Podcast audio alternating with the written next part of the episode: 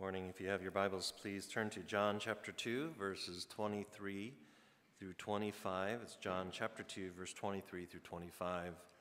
Hear now God's holy word. Now, when he was in Jerusalem at the Passover feast, many believed in his name when they saw the signs that he was doing. But Jesus, on his part, did not entrust himself to them because he knew all people and needed no one to bear witness about man for he himself knew what was in man. And this is God's word. Amen. Please be seated. Well, again, thank you for uh, braving uh, the snow and, and, joining us this morning. I imagine there are many more joining us on the live stream uh, today, but thank you. Uh, thanks be to God that you are here safely, and we look forward to seeing everybody back in person uh, next week. Well, if you can remember a time when you went in for a job interview, for some of you, that's been decades. Maybe for some of you, just last couple months, or perhaps being interviewed for a college or university. I know some of you are thinking about that. And then afterward, you realize even though I spent an hour, maybe for some of you, two hours with them, they really have no idea about who I really am. They're going to grant me this job or they're going to recommend my entrance into this particular school based on very, very limited knowledge of who I really am. But we all know that's the way things work in this world. Sometimes huge amount of money is agreed upon in business without really understanding who you're dealing with. Now, of course, there is precedent, there's someone's reputation to go off of, a record of trustworthiness, so on and so forth. But at the end of the day, we kind of go into major decisions somewhat blindly. Those of you who are married, perhaps you were like my friend who recently proposed to his girlfriend. Well, months before this, he approached her father and asked for his permission. And my friend said the conversation was awkward, it was quiet, but the father readily agreed with his plan. But did he really know my friend in a very detailed way? No. Probably not. It was probably just going off of his daughter's report of who he is. Perhaps, as a friend, I should call this father and give him my two cents. The point is, we are finite beings. We can't know the inward thoughts and motives of other people as hard as we may try. And so this could be problematic because we can be way too trusting of others. Some of us have been burned in this way because we live in a sinful world with sinful people that can get us into some deep trouble if we're not more careful. Well, today we are juxtaposed, mankind is juxtaposed, to the all powerful and omniscient one, the all knowing one, Jesus the Christ, who sees all things and knows all things, even the inner parts of our heart.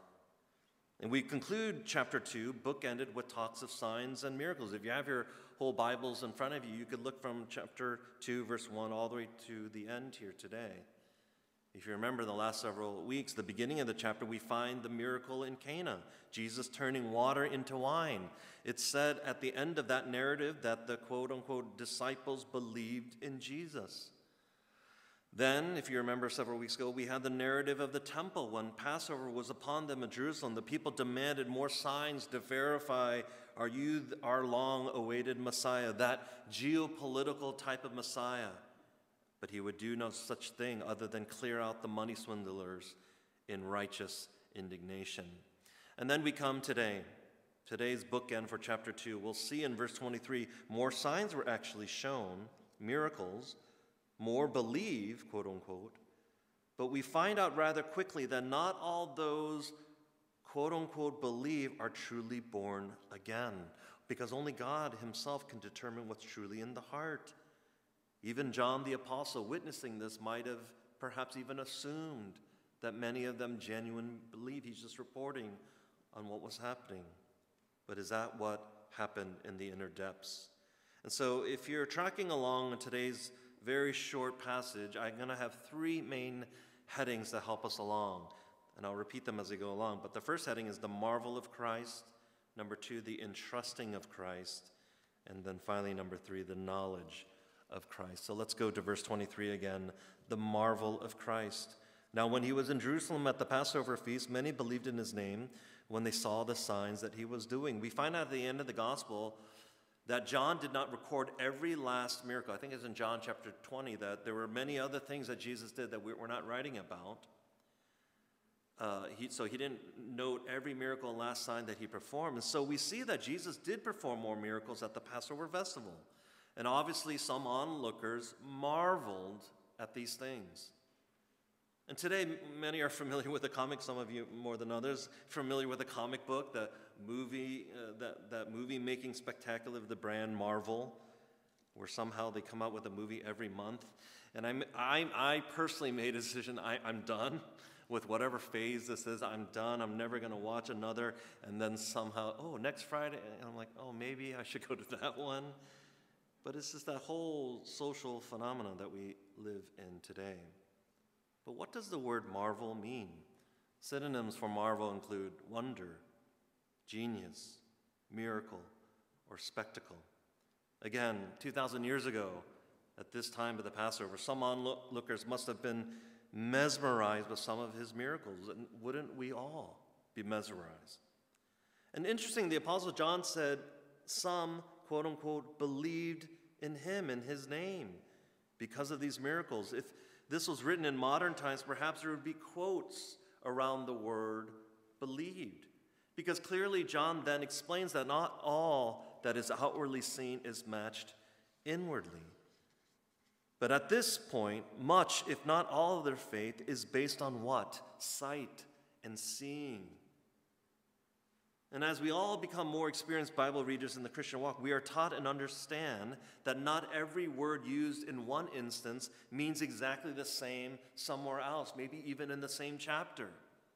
And often word occurrences do help us interpret scriptures, but we have to be careful not to assume John meant that all those onlookers became genuine believers at this point because of these miracles.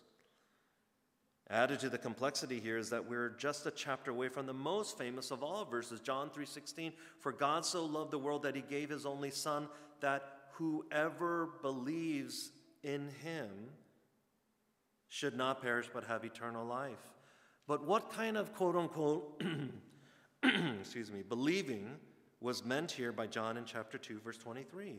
Because it's not hard to imagine that people can become so enamored at a spectacle, at some marvel, only to see that attraction dissipate. And then what happens? They they move on, yes, to the next thing. Let me just give you a little bit of historical context. Back in the ancient time when this was written, believing in someone's name meant I'm accepting someone's character. One uh, commentator notes, I'm accepting the activity and place in God's purpose. That is what it meant to actually believe in Him, to believe in His name, not just mere outward things, but the work, the activity, and the person of Jesus Christ. But will these onlookers then believe in this miracle worker when he says, actually, my greatest sign will be to die, to die on a cross, to be buried, and then raised again to life? No. The answer is absolutely not. Many will abandon that type of thinking. You see, the marvel of Jesus and his validating miracles were not the problem. The problem was in the shallow hearts of man. We see that in Jesus' parable of the seed, or some call it the parable of the sower in Mark chapter 4 where he examines the four different soils that represent the variety of ways some people get initially excited to hear about the gospel, but that oftentimes the gospel never then takes root in their hearts and they go away. You see, the parable was saying God has to make the soil, the heart, right before anyone can truly believe. And so, th- is this only a superficial, quote unquote, believing here? With these onlookers. Well, let's keep looking. Look at verse two, 24. We see the, the marvel of Jesus now, number two, the entrusting of Jesus. Verse 24, I'll just read uh, this verse. But Jesus, on his part, did not entrust himself to them because he knew all people. Theologians note that the way the Greek is structured here in this passage uh, it, was just really just kind of a, a tit for tat. People supposedly believe in Jesus, but he in turn did not entrust, which actually literally means believed in them. As in, he knew man's belief could be shallow because he knew, he knew intimately all people. The great reformer John Calvin in the 1500s wrote that it appears that their faith was not genu- true and genuine because Christ excludes them from the number of those on whose sentiments reliance might be placed. He says, besides, that faith depended solely on miracles and had no root in the gospel, and therefore could not be steady or permanent. And so, what about the role of miracles? Well, Calvin goes on to say miracles do indeed assist the children of God in arriving at the truth, but listen carefully to this but it does not amount to actual believing when they admire the power of God so as to merely believe that it is true, but not to subject themselves wholly to it. And therefore, when we speak generally about faith, let us know that there is a kind of faith which is perceived by the understanding only and afterwards quickly disappears because it is not fixed in the heart. He was writing this you know, 500, 600 years ago, how relevant that is for us today, for the church today. Because the Bible says even the demons acknowledge, perhaps even the demons would marvel of Jesus' earthly ministry and his work. But did they believe in him? Did they entrust themselves to him? Did these onlookers only, quote unquote, believe because they admire the power of God? If we see it, if we saw, saw it right in front of our eyes, we would marvel. But does that mean we then subject ourselves to the person and finished work of Jesus Christ? And so, what a helpful summation about the context of genuine verse imitation faith. I'm not talking about weak or strong genuine faith. I'm talking about genuine faith versus an imitation version. Because this happens all the time, friends. And we cannot be naive to think this doesn't happen at Westminster either. Every church encounters this dilemma from the inauguration of the church itself all the way until Jesus returns. There will be people that believe, quote unquote, on the outside only, and those that believe in the heart because God has so regenerated their hearts to actually believe.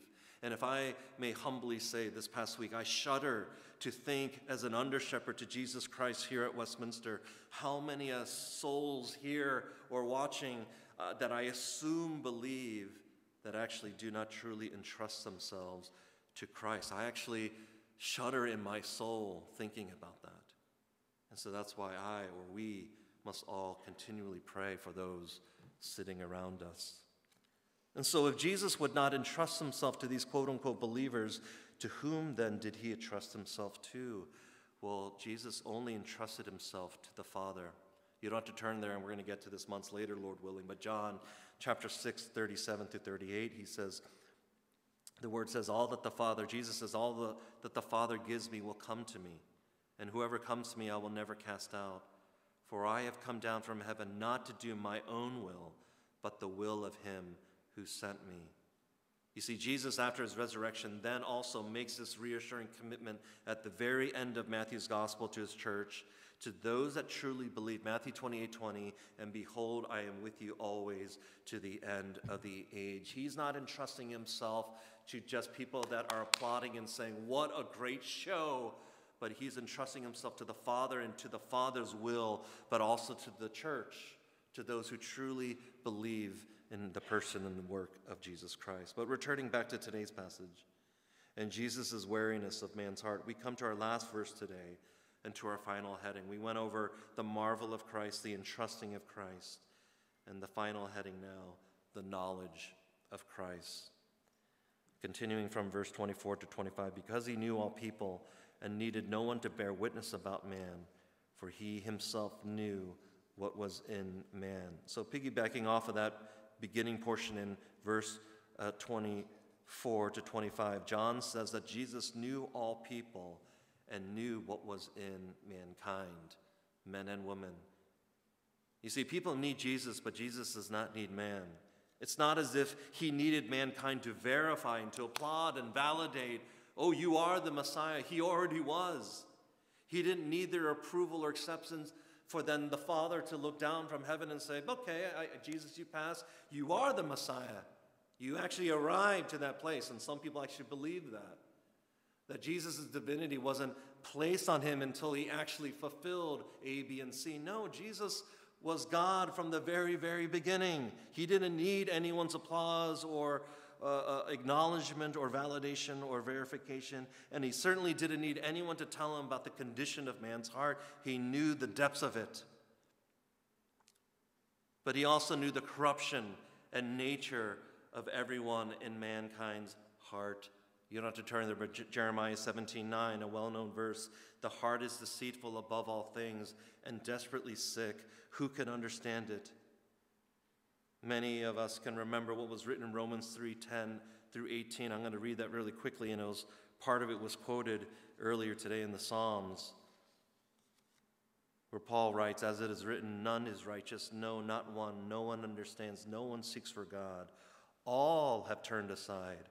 Together they have become worthless. No one does good, not even one. Their throat is an open grave. They use their tongues to deceive. The venom of asps is under their lips. Their mouth is full of curses and bitterness. Their feet are swift to shed blood. In their paths are ruin and misery, and the way of peace they have not known. There is no fear of God before their eyes. At our natural uh, ground zero state, you and I, this is the description of us. Jesus does not entrust himself to the onlookers, even those mesmerized by his signs, because he knows the heart of men and left, and left at their natural state, they are not to be trusted. And so one scholar noted that some of these clamoring for him, ooh, look, look at all these signs and miracles and Passover feasts, were probably the ones later shouting, Crucify, crucify him. Jesus had knowledge of who we truly are. Going back to our sermon on the depravity of man on Reformation Sunday, our hearts are blackened, and every last category of our being is tainted with sin. There is nothing in us that would want to cry out for God unless God intervened in the heart first. You see, Jesus' knowledge of all things is characteristic not of his humanity, but of his divinity. We believe that he is truly man, but also truly God. Again, John Calvin notes, quote, there is a wide difference between him and us, for Christ knew the very roots of the trees. But except from the fruits which appear outwardly, we cannot discover what is the nature of any one tree. We could see the fruits, we could see the consequences of a regenerated heart, a saved soul. We could see the fruits, but we cannot see the roots. We could not see the depths of anyone's heart.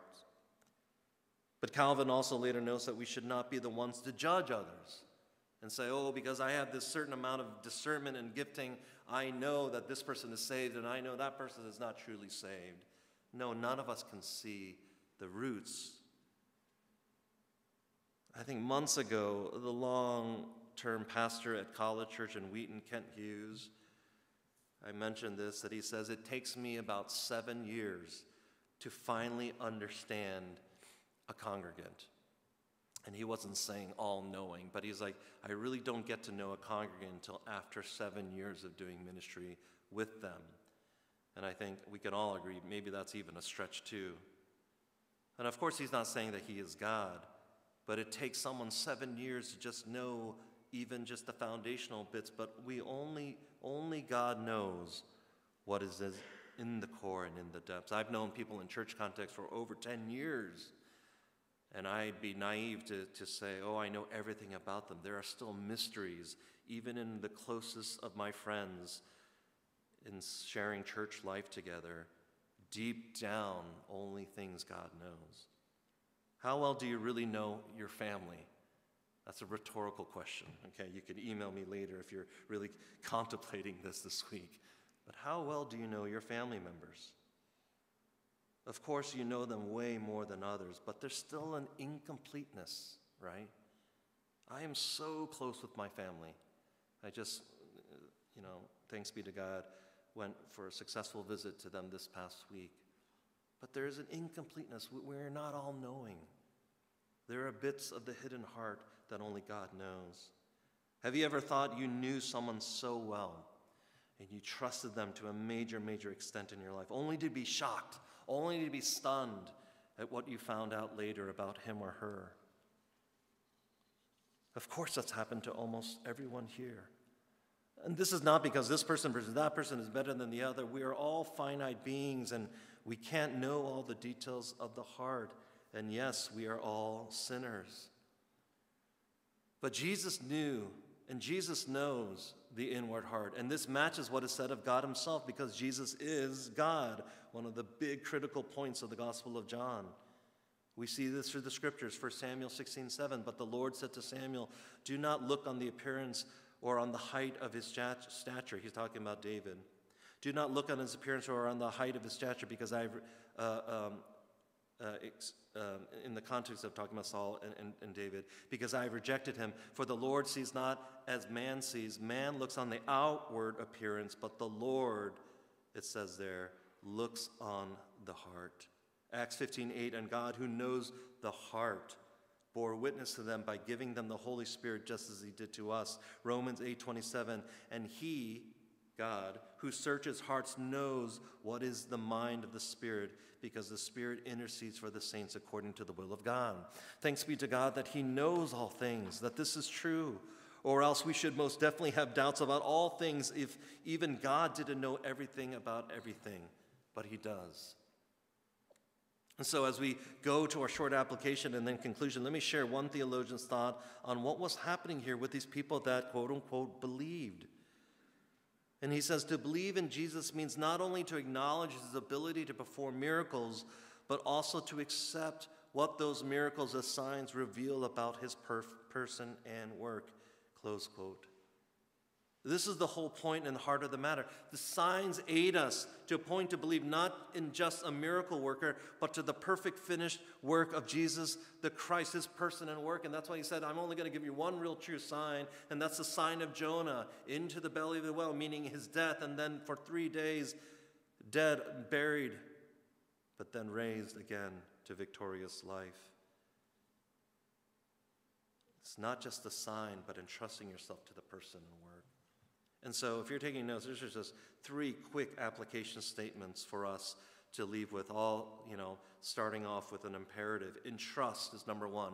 Entrust yourself to Him, not in a makeshift or counterfeit or a make believe faith, but in a true faith. Entrust yourself to Him in true, genuine faith, not just by sight not just by God, I will believe in you if you do A, B, and C for me, but simply believing in what the Bible says about him and his finished work. Entrusting does not mean intellectually only adhering to whatever we preach about, but do you actually believe? So entrust yourself to him. Number two is humbly admit, humbly admit your depravity and sin before him because God knows everything about you. There's nothing we can hide. You can hide so much from a potential employer. You can hide so much from a potential university or college you're going to get to. You're going to hide so much to someone that you're thinking about dating, etc., etc. But there's nothing we can hide. There's nothing we can trick or deceive God with. So why don't you just humbly admit the utter need for forgiveness before an all powerful and all knowing God. Perhaps those onlookers 2,000 years ago were cheering, were clapping their hands, were knowing that, oh, I would never believe in this guy unless he did just that. Oh, no, even Jesus knew the hearts, even in real time. We saw that with the Pharisees. Jesus knew in real time what they were thinking, what they were uh, planning against him. He knows all things.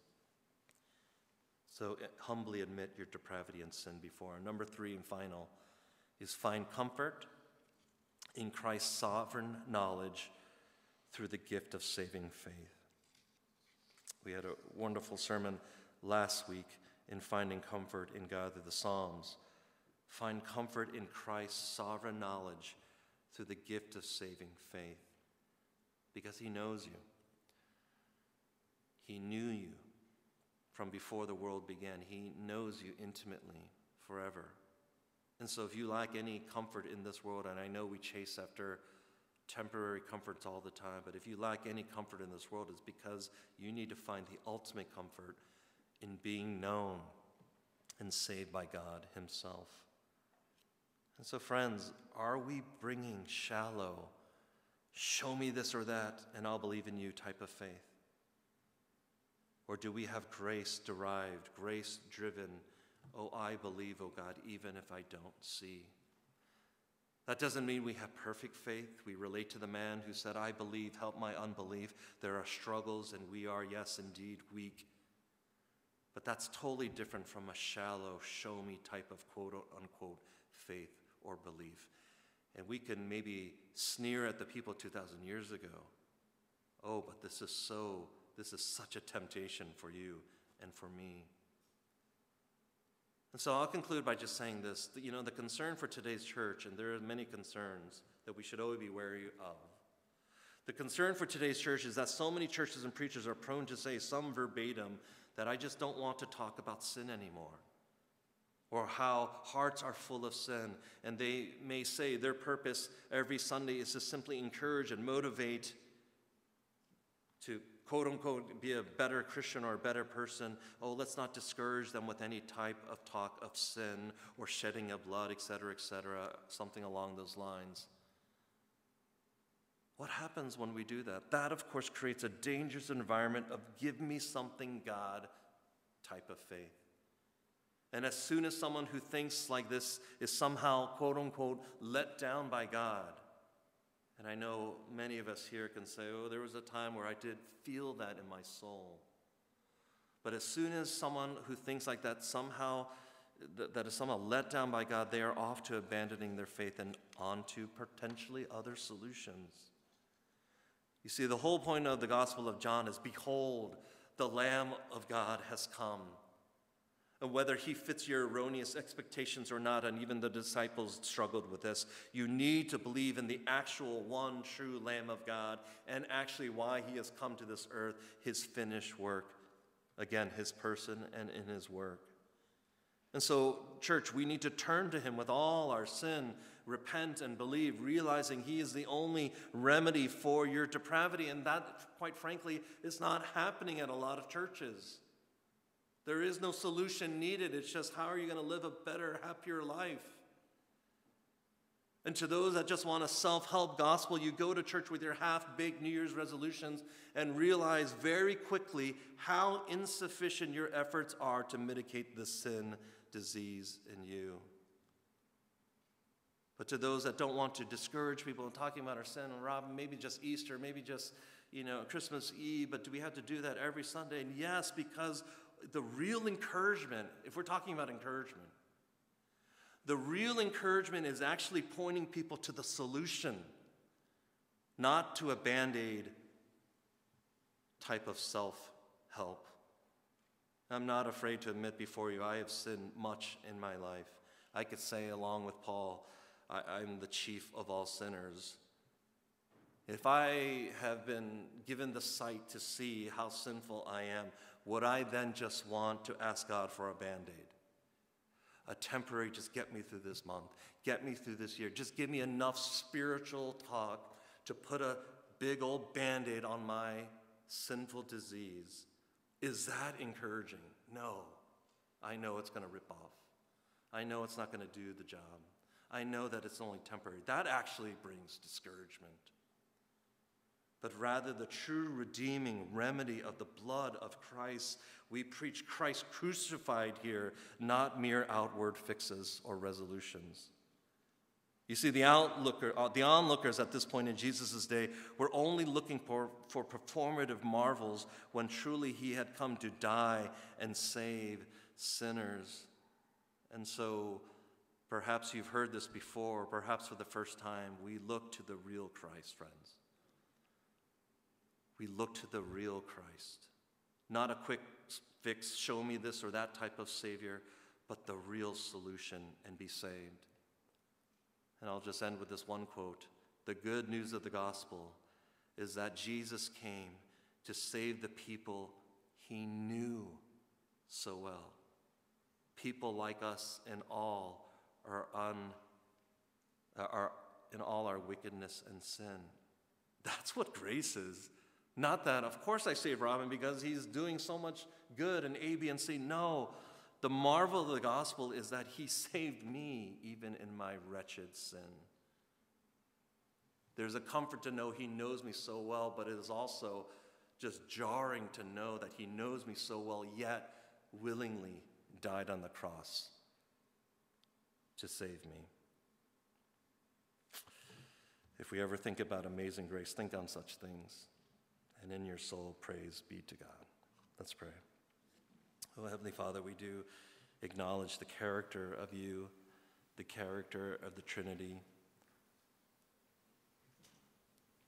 the Godhead three in one, all same substance, all same essence,